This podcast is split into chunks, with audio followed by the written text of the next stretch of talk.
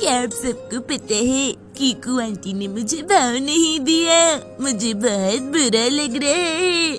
जल्दी से choco chips लाओ। ओहो कीकू आंटी के नहीं भाव देने पे इतना दुख? कोई बात नहीं। छड्डो जी वैसे आप मुझे तो पहचान रहे हैं। अगर नहीं पहचान रहे हैं तो इंटरव्यू बजाया जाए।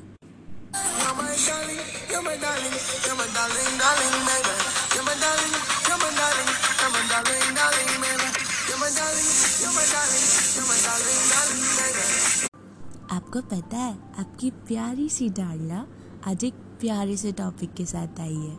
मूविंग ऑन वैसे तो बड़ी बात लगती है, पर शायद ही एपिसोड सुनने के बाद नहीं लगेगी।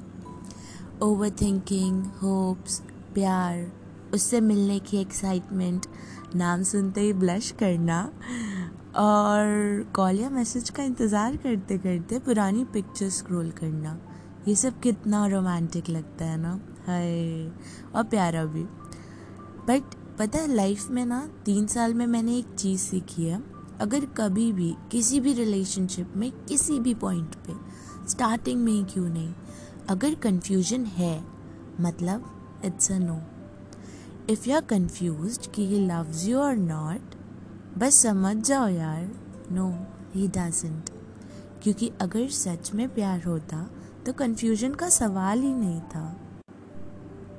और हाँ ये तो फैक्ट है कि you can't force someone to love you तो क्यों इतना इन्वेस्ट करना?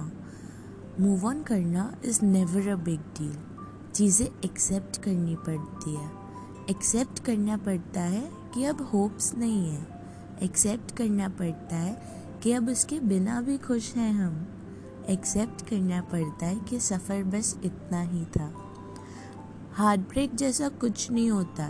इट्स ऑल माइंड गेम्स और ओवर थिंकिंग वाला zone moving on makes you free free from these toxic over thinking stages सच बताऊँ तो self love is the best way to move on खुद से ज़्यादा कभी किसी को प्रायोरिटी दो ही नहीं।